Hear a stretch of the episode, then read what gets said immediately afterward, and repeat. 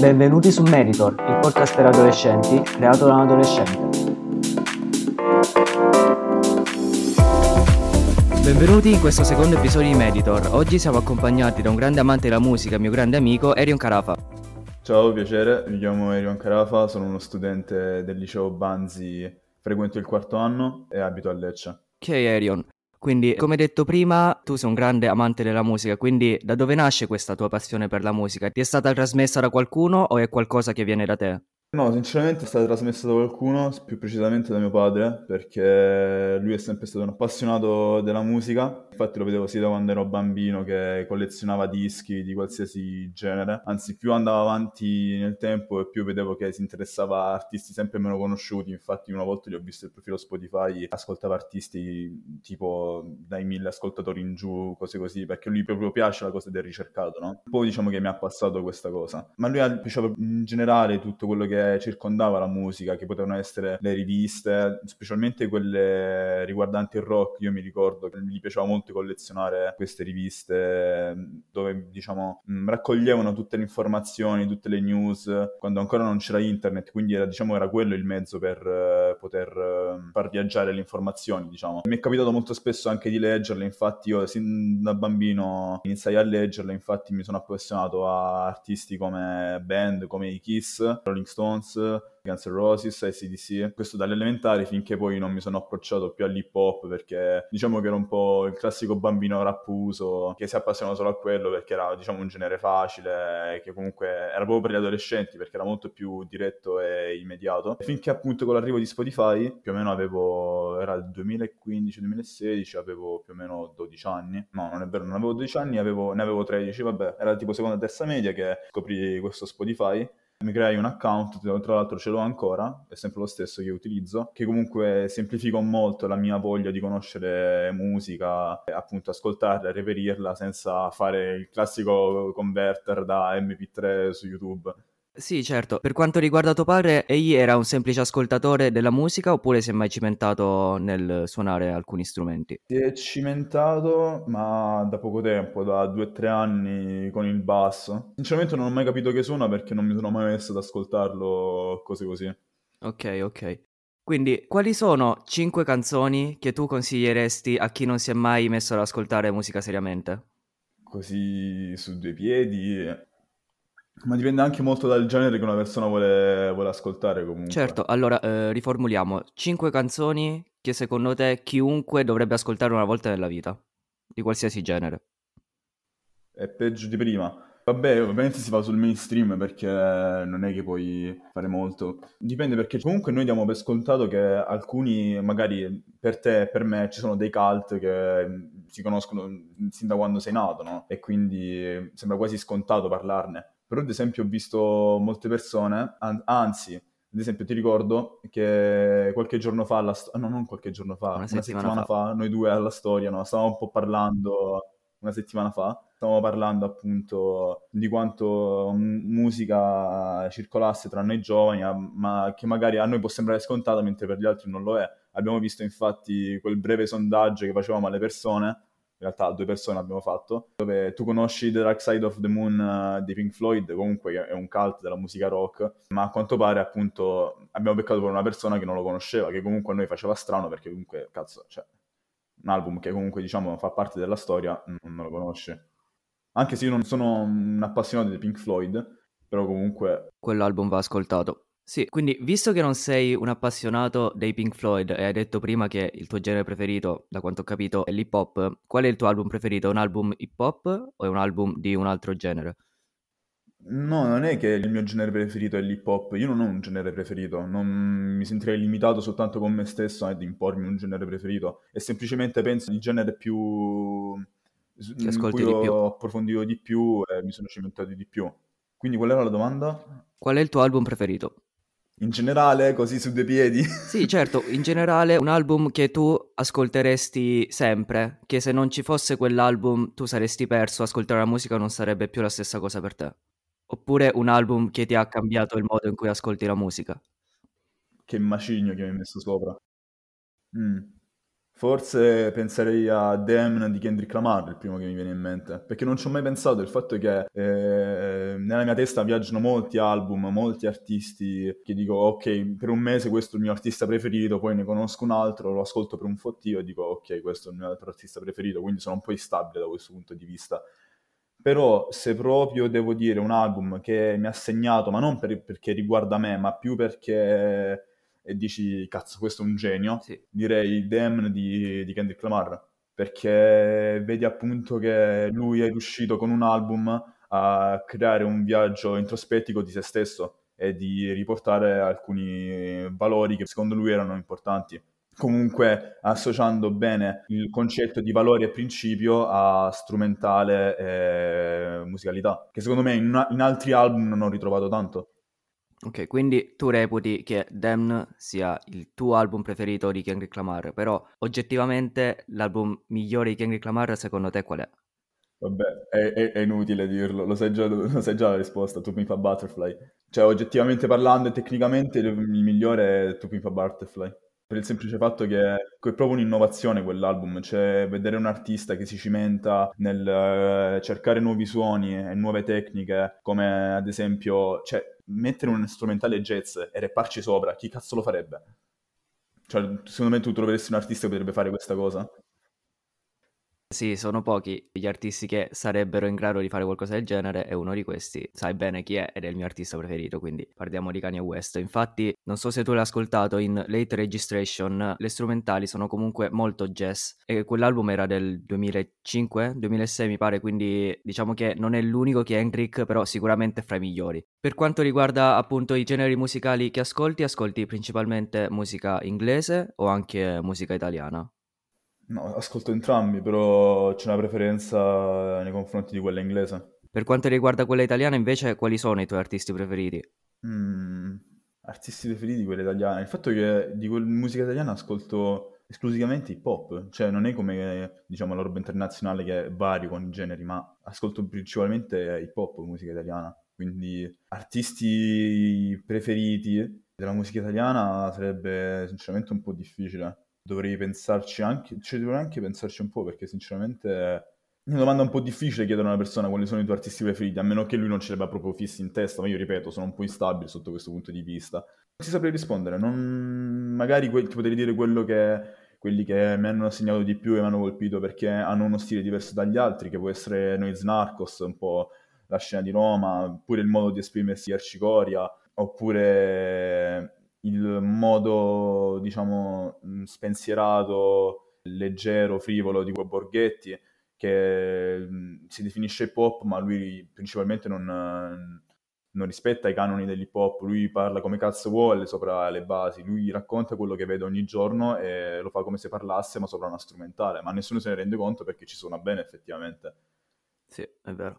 E comunque hai citato artisti che secondo me il 90% dei giovani di oggi, pur essendo italiani, pur essendo comunque ascoltatori di hip hop italiano, non conoscono e questa secondo me è una grave lacuna della nostra generazione.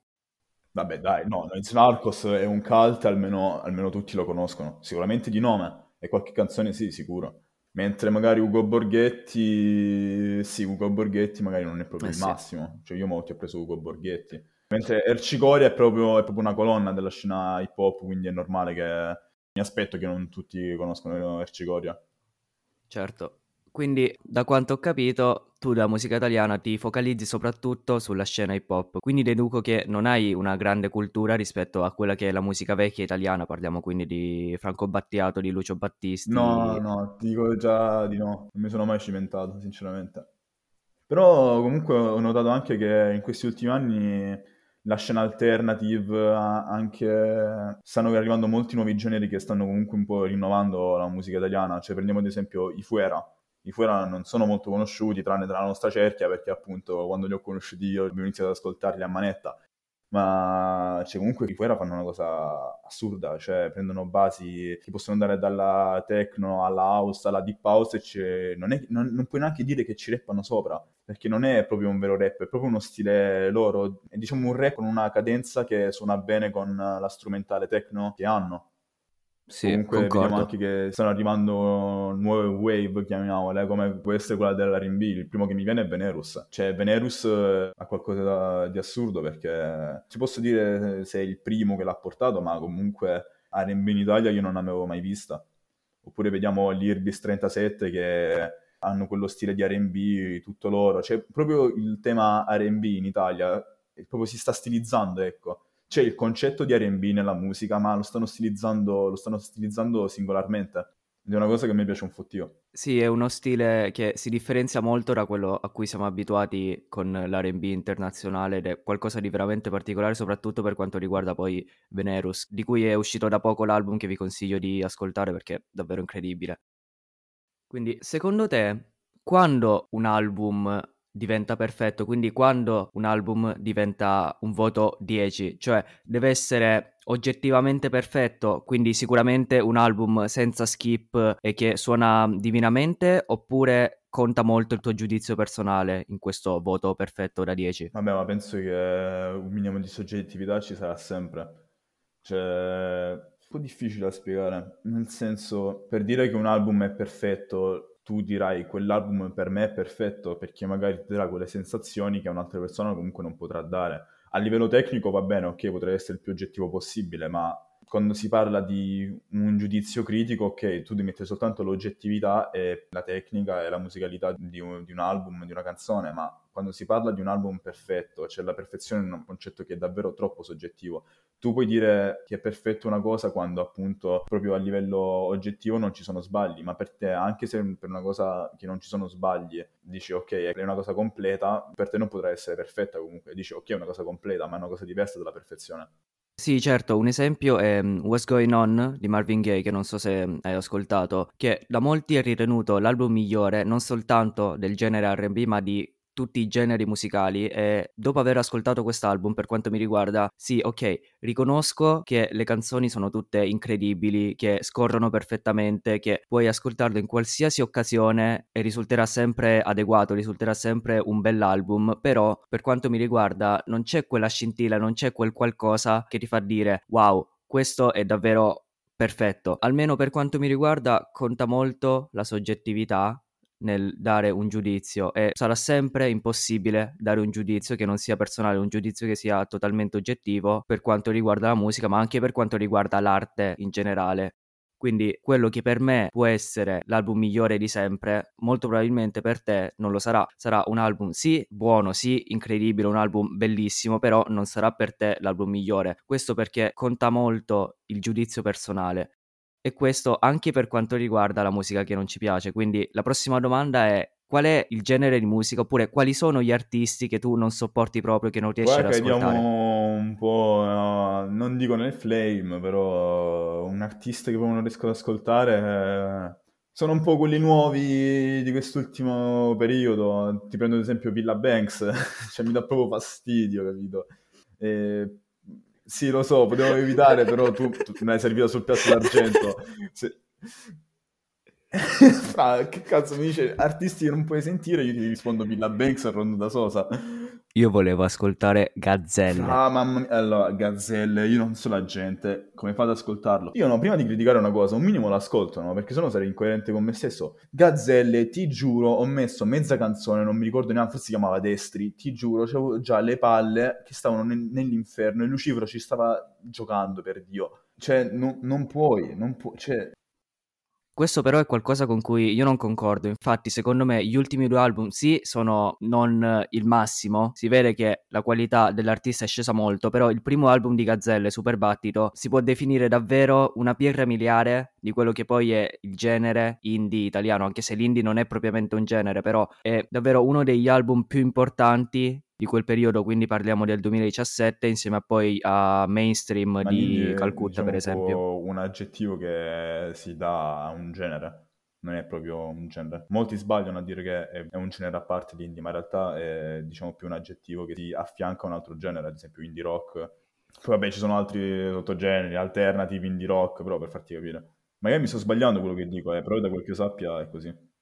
Sì, appunto è una categoria, potremmo definirla così. E come detto prima, appunto Gazzelle è di quegli artisti che almeno secondo il mio giudizio andrebbero ascoltati se si vuole approfondire quella parte della musica italiana, quindi la musica pop, la new wave della musica pop, potremmo definirla Sì. così, che quindi artisti come ad esempio Fra Quintale, Calcutta, Gazzelle o anche, non lo so, i Pinguini Tattici Nucleari che adesso purtroppo sono diventati mainstream, però non ci possiamo fare niente, pure artisti più sconosciuti come ad esempio i Cani che almeno secondo il mio parere hanno pubblicato uno dei migliori album della musica italiana di tutti i tempi, ossia Aurora. Anche se il loro album di esordio è oggettivamente migliore, però almeno per quanto mi riguarda Aurora l'ho ascoltato in un periodo della mia vita in cui ne avevo davvero bisogno. Infatti è un album abbastanza riflessivo, molto depresso sulle, sulle tematiche che davvero mi ha, mi ha aiutato molto. Quindi, per quanto riguarda la tua esperienza, ci sono alcuni album, alcune canzoni specifiche che ascolti in un determinato periodo perché ne hai davvero bisogno, perché sono in un certo senso la cura per i tuoi problemi? No, perché dipende dal periodo, non ho proprio una canzone fissa, però ti dico che c'è un album in particolare che mi piace molto, proprio come, come onda, diciamo, e ti dirò, si pronuncia Six Black o Black, non ho mai capito, sinceramente. Ascolto da quattro anni, non ho mai capito come si pronunci precisamente, ho visto anche interviste, ma non ho mai sentito il nome. Penso Black. Vabbè, facciamo Six Lack per andare sul sicuro. È Free Six Lack, un album del 2016 appunto di Six Lack, dove appunto c'è quella... In alcune canzoni, come la più famosa, la più mainstream, Problems, ma è quella che ho ascoltato più a ripetizione, dove proprio se tu ti leggi il testo, che comunque si abbina molto bene alla base, molto deep, molto profonda, che lui appunto voleva utilizzare. Mi piace molto perché ti dà quel senso di, di angoscia e di, come possiamo dire, di, mi fa vedere il mondo in bianco e nero e diciamo che mi piace un po' come sensazione. Anche perché l'ho collegato molto al video quest'album, c'è il video di Problems che appunto viene registrato tutto col VHS, tutto in bianco e nero, lui in macchina, oppure lui sul divano con la tipa sopra e con l'orso dietro, cioè crea proprio delle, delle scene strane, capito? Cioè lui seduto su un divano con un orso a fianco. E diciamo che io quando avevo quei 13 anni, la prima volta che l'ho visto, un po' mi ha, mi ha colpito dicevo, oddio, questo, secondo me questo è un genio. E comunque c'ha quello stile di scrittura che ti mette un po' le scene in testa, cioè riesce a raffigurare nella tua testa quello che lui voleva dirti. Ed ecco perché uno degli album che più vivamente consiglio è Free Six Lack. Che è quello con la copertina nera e l'orso dietro Esatto, per, esatto. per chiarirci. Lui insieme anche ad altri artisti come ad esempio Party Next Door, io lo categorizzo in quella musica che va ascoltata di sera, di notte, quando, quando non devi pensare a niente, quando hai bisogno di, di rilassarti. E insieme anche ad alcune cioè, canzoni di Drake sono che... anche molto eh, introspettive come canzoni. Sì, certo, non pensare a niente io lo intendo come evadere la realtà che ti Ok. circonda, quindi abbandonare i tuoi problemi per entrare nel mondo che poi è la musica. Mm. Invece ci sono periodi in cui ascolti canzoni soltanto per abitudine, quindi quando non, non hai nessuna voglia di ascoltare musica, ma lo fai soltanto per In questo inerzia. periodo Ok, e in questo periodo che cosa stai ascoltando? Non lo so, c'è un periodo un po' strano, cioè non ho, mm, sto ascoltando musica molto più passivamente, ecco. L'ascolto soltanto come se fosse sottofondo e non come proprio dico ok, ora mi metto ad ascoltare musica come magari facevo qualche mese fa. Che ti potrei dire? Sono canzoni tipo Joy Badass, che è un noto rapper eh, americano, che comunque ha dei testi molto comunque con tematiche serie, però lo ascolto più per il mood, capito? Non, non ci do tanto peso. L'ascolto più per il mood un po' hip- mh, molto hip hop, non un po', molto hip hop che riesce a creare. Oppure è quel periodo dove appunto sto proprio spento col cervello, ascolto musica più passivamente e vado proprio più sulla trap eh, americana, che può essere appunto 21 Savage, poi tra l'altro qualche giorno fa è Future. Future, ma Future, Future, Future molto sottovalutato, eh? Cioè, anche se è molto conosciuto e ascoltato da molti, ma rimane comunque molto sottovalutato perché nessuno ha ascoltato vecchi album, che io comunque consiglio tantissimo. Cioè, ascoltatevi Monster. Mm, vabbè, l'ultimo album era tipo Eye of Life, quello con la copertina dove c'è lui Sì. Bianco e nero, carino come album, però si sente che mm, voi l'ho sentito come se fosse un album un po' forzato, un po' giusto per farlo, un po' per seguire i, i nuovi canoni della, dell'hip hop americano, più specificamente eh, trap. Però un album molto bello che consiglio di Future sono Save Me, Hendrix, credo si pronunci così. Va bene, il dubbio è quello che è letteralmente HNDRXX. Purple Rain è un bel, un bell'album e poi DS2 Mixtape, 56 Nights, è un bell'album. Ci sono molti album belli, soprattutto Monster. Monster però più sono stile aggressivo, un po' tendenzialmente oserei dire sulla drill, ma non è proprio drill, ecco. Segue un po' quel, quello stile là. Ci sono invece album, artisti o anche canzoni che in un primo momento non ti sono piaciute, ma che poi con il tempo hai imparato a rivalutare? Mm, ci dovrei... Mm. 21 Savage. 21 Savage tre anni fa mi stava sul cazzo perché non puoi fare una canzone che c'è tipo Bank Account dove letteralmente mi sembrava come se si fosse mangiato il minestrone con l'Oxanax e poi avesse registrato la canzone, però in realtà poi è uno di quegli artisti che al primo ascolto fai mm, ok, che schifo secondo fai, mm, ok, ci sta, e poi al terzo ti metti a trappare, ti svegli la mattina e fai Young Savage Why You Tripping So Hard, cioè... Ma conta molto in questi casi anche il contesto in cui li ascolti e la consapevolezza dell'artista. Ad esempio, per quanto mi riguarda, la prima volta che ho ascoltato Playboy Carti, io ho detto proprio: Ma che esatto, cos'è sta merda? Esatto, che cosa esatto, sto ascoltando? È vero, ehi, la stessa cosa.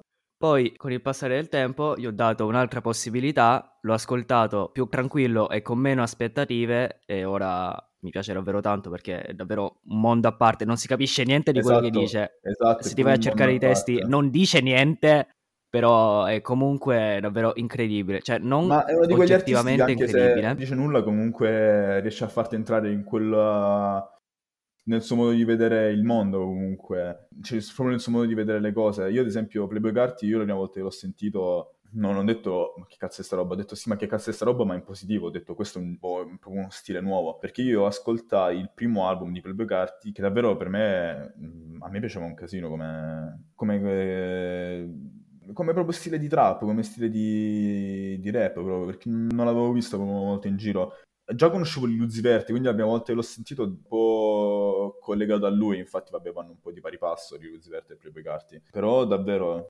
Quindi diciamo che il Playboy Carti, se volete avvicinarvi a quell'artista, inizierei proprio dal, dall'inizio, dal primo album. Poi vabbè ci sono altre perle su, su SoundCloud che magari vi potete mettere a cercare, però direi prima di iniziare da, dal primo album. Visto che abbiamo parlato di innovazione, parliamo di innovazione in Italia.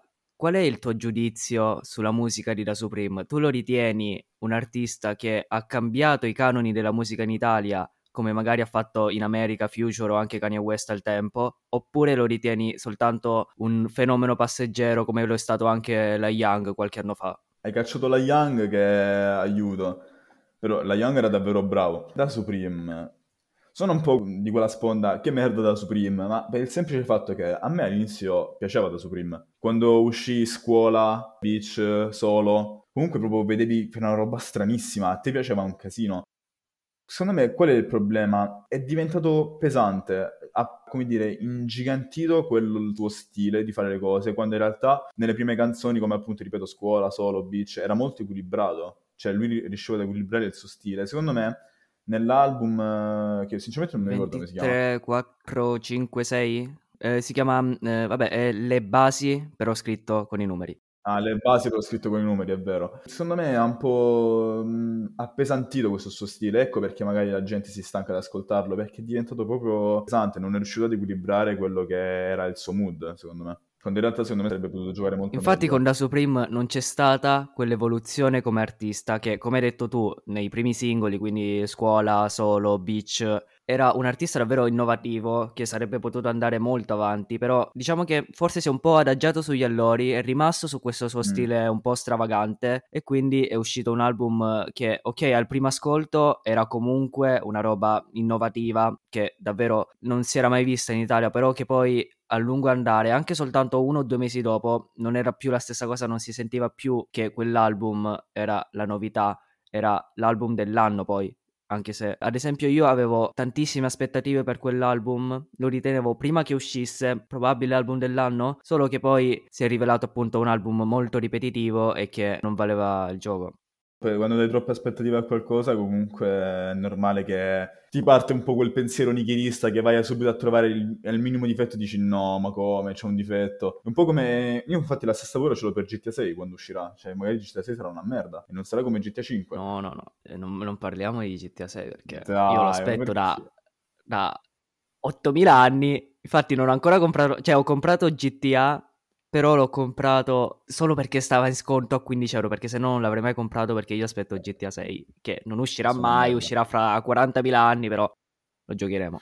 Eh vabbè, ma perché ormai campano con l'online, cioè hanno fatto un mondo così vasto nell'online che dicono vabbè, noi facciamo uscire quando cazzo ci ma. Ma infatti meglio così che far uscire un gioco acerbo che poi è quello che succede con i Pokémon, perché visto che ormai esatto. sono diventati un brand così forte, forse il brand più forte del una mondo. Una cosa annuale, una cosa annuale. Sì, eh, ormai aggiornano il gioco solo perché sanno che se è bello, se è brutto, non importa, perché tanto comunque venderanno i loro milioni e milioni di copie. Quindi puntano meno sulla qualità e più sulla Aspetta, quantità. Ma tu hai visto il trailer dei remake di Diamante e Perla?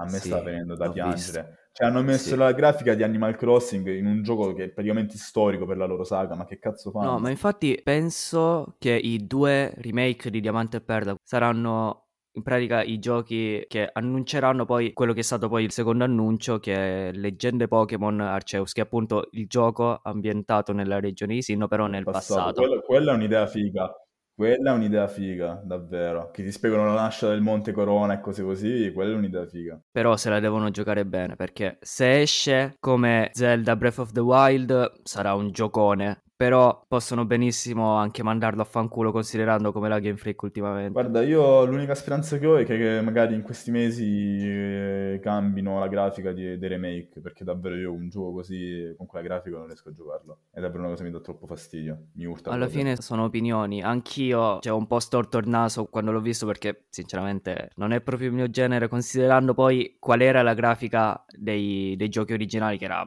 bellissima, sia per il tempo ma anche adesso cioè, una grafica bellissima, incredibile. Sono due gioconi incredibili. Esatto, è, proprio... è una grafica semplice ma che comunque ti, ti attira, capito? Non puoi... Sì, visto molto. che ci siamo addentrati in questo mondo dei videogiochi, che ne pensi delle soundtrack dei videogiochi e quali sono le tue preferite se ce ne sono alcune e allora, quanto penso... impattano sul, eh. sul gioco?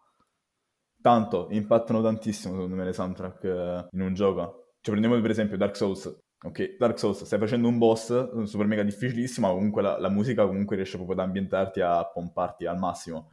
Ci sono di queste idee, proprio riesce a darti quel senso di epico, anche Bloodborne che comunque fa parte di quella catena, diciamo. Tra l'altro giochi che io amo tantissimo. Però, allora, la domanda di prima era qual era la tua serie di soundtrack preferita? Quella di Doom, quella di Doom. Cioè, a mani basse sì. quella di Doom perché diciamo che sono un po' nato con il metal partendo dai, dal, dal, mainstream come Slipknot, uh, Metallica, System of a Down, no? partendo un po' da quelli per arrivare ai Cannibal Corpse, Side Silence, cose così, quindi diciamo che ho un po' vagato in, in quel mondo, in quell'ambiente. Sentire quel tipo di metal nelle, nel gioco Doom, quel, quelle sound, io le soundtrack di Doom me le cerco su Spotify e me le ascolto come se fossero canzoni, per farti capire.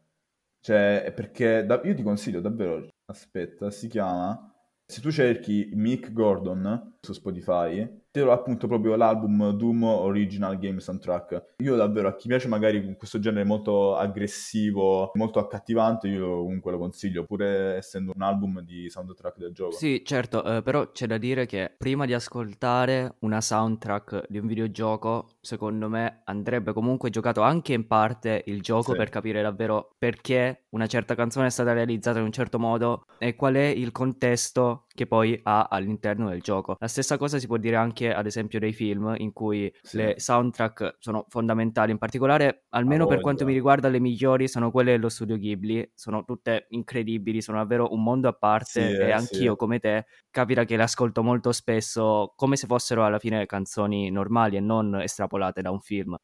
Sì, ma diciamo che lo fai un po' inconsapevolmente, ecco, perché cioè, tu lo ascolti perché ti piacciono, ma in realtà consapevolmente ti eh, collegano alle emozioni che hai provato guardando quel film. Quindi è come se facessero parte di te, tu le ascolti sì, ma non te ne accorgi. Come la stessa cosa per i giochi. Ad esempio, no, prima stavamo parlando di, di Pokémon, no? Le soundtrack di Pokémon sono stupende, cazzo. Cioè, in Diamante e Perla, quanto erano belle le soundtrack.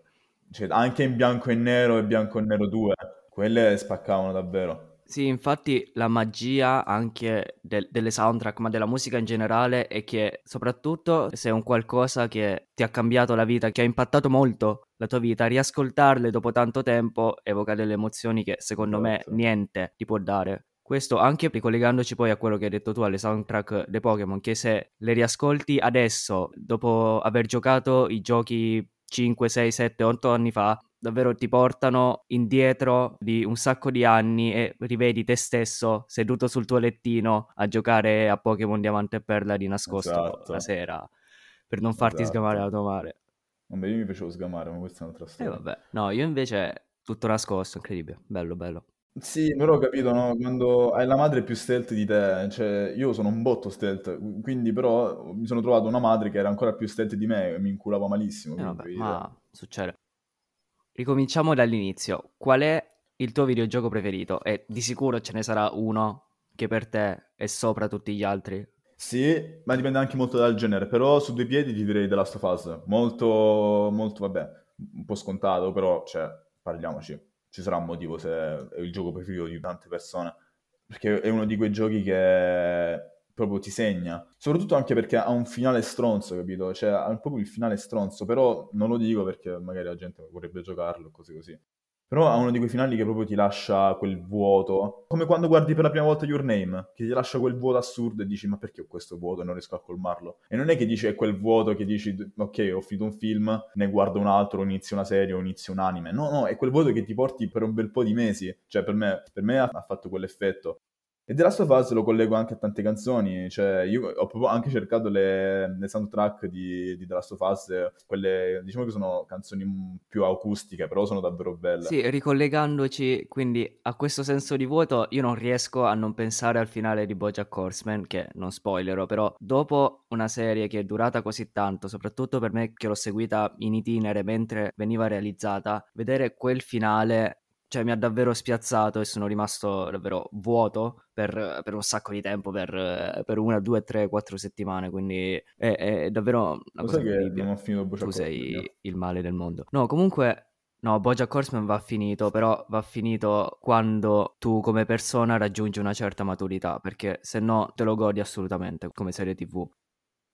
No, ma l'ho stoppato, non mi ricordo il motivo preciso per cui l'ho stoppato. Non lo so, perché di solito il confronto è fra Bojack Horseman e Rick e Morty, però non è un confronto che regge, sono due generi completamente diversi e non è che perché il mezzo di comunicazione sia il cartone animato significa che possono essere paragonati. È come ad esempio paragonare La vita è bella con Benvenuti al Sud, cioè non c'entra assolutamente niente. Sono due generi completamente diversi.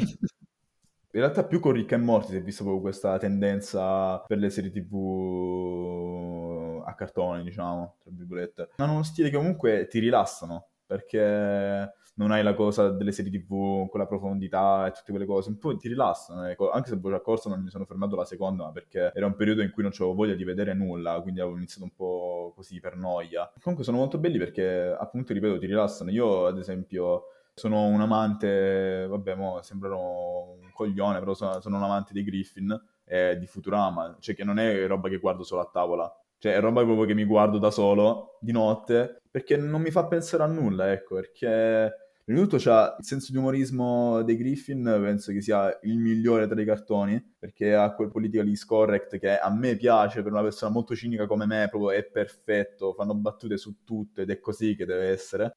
Oppure Futurama perché è un po' una cosa proprio estranea dal mondo e quindi mi piace un po' immergerti in quel mondo diciamo di Futurama che in realtà non è neanche così tanto futuristico perché vedi che ci sono proprio concetti che ci sono anche nella società di ora come mafia, politici corrotti, alcolismo e cose così. Anche se è una serie ambientata nel futuro, non, non, la ritengo molto lontana. Sì, ma infatti ritengo che sia una buona cosa che il cartone sia stato in un certo senso sdoganato grazie a Rick e Morty e che adesso molta più gente si stia avvicinando al mondo dell'animazione perché è un mondo a parte, è totalmente separato dalle serie tv e molto spesso può essere anche più profondo delle serie tv. Questo non riguarda solamente i cartoni animati americani, ma anche ad esempio il mondo dell'animazione giapponese, che è ancora una volta un mondo totalmente a parte, è qualcosa di separato dal resto, sia dell'animazione ma anche della TV, delle serie TV come mezzo di comunicazione. Ed è importante specificare che non sono quello che pensa la gente, quindi personaggi disegnati con uh, forme estremamente surreali, con le tette enormi, con il culo enorme e un sacco di fanservice, ma c'è molto altro dietro. È davvero una storia molto spesso profondissima, davvero una storia incredibile che si cela dietro a questo mezzo di comunicazione che è l'animazione. Diciamo che magari l'animazione è un po' quello stile che ti dà più impatto, perché comunque l'animazione appunto ti fa vedere questo mondo estraneo, che però in quel momento tu lo guardi e tu ti immergi in quel mondo, diciamo e quindi è come se vedessi le cose, fa- diciamo, molto figurativamente. Sì, certo, infatti ci sono alcuni animatori, ad esempio prendiamo lo studio Ufotable, che realizzano delle opere d'arte in movimento, come direbbe qualcuno, e davvero sono un mezzo di comunicazione che non si può trovare in altri mezzi, perché un film realizzato con attori veri non è la stessa cosa di quella che poi è l'animazione. Basta vedere tutte le trasposizioni live action eh, delle serie animate giapponesi che molto spesso si discostano anche da quella che era la storia principale narrata nel, nella serie TV, ma molto spesso anche denaturalizzano quella che era la serie originale e si perde proprio la magia che c'era grazie all'animazione. Come ci sono ad esempio anche persone che mm, non, non, piacciono i videogiochi troppo realistici. Se un videogioco si avvicina troppo alla realtà, quel tipo di persona non piace, perché magari proprio ha l'intento di estraniarsi. Non ho conosciuto gente così. Io, vabbè, sono dell'idea che un gioco, se è bello, è bello, non, non me ne frega un cazzo se assomiglia alla realtà. No, sì, ma però. molto spesso ci sono anche pregiudizi per quanto riguarda questa cosa. Pure per quanto riguarda il videogioco. Il videogioco deve essere. Ci sono tanti pregiudizi. Come? No, dico, ci sono tanti pregiudizi in qualsiasi ambito. Anche che sia sulla musica, su quello che guardi, però uh, devi imparare a fregartene perché sennò... Sì. Ad esempio, per quanto riguarda i videogiochi, mi viene da citare Kingdom Hearts, in cui ci sono appunto i personaggi della Disney portati all'interno di un gioco in cui la Disney c'entra poco e niente alla fine perché la trama è totalmente separata ed è, almeno a parer mio, una delle trame migliori, più contorte, più articolate che ci sono nelle serie videoludiche. Questo perché ci sono vari livelli di trama che si articolano in vari giochi. E questa trama riguarda sia il presente, il passato, ma anche il futuro dei personaggi protagonisti. E questo è, ehm, è un qualcosa che almeno per quanto mi riguarda io non ho trovato in altri videogiochi e che trovo davvero particolare. E un altro grande punto di forza di questo videogioco, di questa serie videoludica sono le soundtrack che sono incredibili. Già a partire dal menu di gioco in cui c'è una delle host migliori di Kingdom Hearts ma anche dei videogiochi in generale io di Kingdom Hearts eh, in realtà non li ho mai, non ho mai esplorato come mondo, come saga videoludica. Perché quella cosa troppo cartoon, eh, diciamo, un po' mi faceva storcere il naso, capito? Non mi sono mai avvicinato. Però molti mi hanno parlato bene. Sì, anch'io te ne parlo bene. Infatti è l'unico gioco in cui ho pianto per una scena. Che cioè, cioè, secondo me è una cosa incredibile piangere per un videogioco. Perché significa davvero che tu sei entrato dentro al videogioco, qualcosa che mi è successo anche parlando di nuovo di musica soltanto con una canzone che è Only One di Kanye West, che è l'unica canzone che ogni volta che ascolto piango.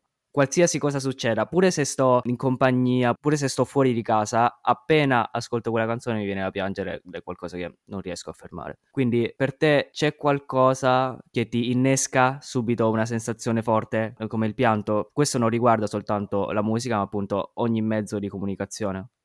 Pianto no, anche perché non ho mai pianto per un film, non ho mai pianto per una canzone, non ho mai pianto per un videogioco, sinceramente. Quindi è un po' un argomento un po' a vuoto per me, perché non mi è mai capitato di emozionarmi così. Cioè, sì, emozionarmi sì, ma non uh, al punto di commuovermi, ecco. Ma questo perché finora non c'è stato qualcosa che ti ha suscitato emozioni così forti o proprio per una tua propensione a non emozionarti con uh, serie No, penso più una, per una mia non propensione al non emozionarmi, penso, perché comunque c'è, ci sono cose effettivamente dove ho visto gente piangere, mentre io no. Eh, ce ne sono tante persone come me, come ci sono tante persone che, che magari come te si emozionano. Però vabbè, dipende molto da, da soggetto a soggetto. Però secondo te ci sarà mai qualcosa che riuscirà davvero a farti emozionare, a farti davvero provare delle, delle emozioni forti, a farti piangere? Oppure rimarrai sempre in questa tua, chiamiamola bolla, in cui non puoi, cioè non riesci ad emozionarti con um, serie tv, musica o altro? No, diciamo che rimarrò in questa, come la chiami tu, bolla perché in quei momenti non riesco molto a immedesimarmi nella situazione, non, ho, non provo questo tipo di empatia verso l'opera, che può essere una serie tv, un gioco, una canzone. Cioè la vedo molto da spettatore, cioè non da spettatore, cioè oddio, tutti la vedono da spettatore come cosa, però la vedo molto da... Ok, bello, punto. Wow, mi ha stupito, wow, bello però. Quindi il tuo là. è un aspetto più critico rispetto a un normale spettatore che magari si emoziona, si fa più coinvolgere. Ma questo è un qualcosa che fai inconsciamente oppure sei tu che crei questa barriera? Mm, no, un po' inconsciamente. Me la creo da solo questa barriera, ma senza volerlo, ecco, perché boh, mi fa un po' strano proprio il- l'emozionarsi, il piangere, vabbè, dipende anche da cosa intendi tu per, per emozionarti, cioè sì, sono emozionato io per delle cose che ho visto, però proprio al punto di commuovermi e piangere, no, perché posso fare un paragone. È molto come quando Dario Moccia parla con Mangaka, che Dario Moccia va più sul punto negativo. Ecco, io sono un po' quel Dario Moccia. Sì, ecco. però è anche da considerare che rispetto a questo paragone Dario, è impossibile che non si sia mai emozionato con particolari manga, particolari anime, che poi sono quello di cui si interessa, soltanto che lui riesce poi a separare la sua sfera soggettiva quindi la sua opinione personale, e a dare un voto più oggettivo. Eh, parliamo ad esempio della sua top 15 shonen, in cui ha messo al primo posto Rocky Joe soltanto per eh, un aspetto più oggettivo, perché Rocky Joe ha segnato un cambiamento nel mondo dei manga, era davvero qualcosa che univa tutte le generazioni rispetto a poi quello che era almeno al tempo la sua opera shonen preferita che era One Piece che ha inserito al secondo posto mettendo da parte i suoi sentimenti personali e preferendo un approccio più oggettivo. Mentre da quanto ho capito, almeno per quanto riguarda te, tu non c'è proprio questo aspetto estremamente soggettivo in cui una particolare opera, un particolare qualcosa riesce ad emozionarti. Quindi il tuo è un atteggiamento soggettivo, ma che allo stesso tempo è implicitamente oggettivo perché non riesci a non separare le due cose, non riesci a non essere oggettivo anche nel tuo giudizio soggettivo.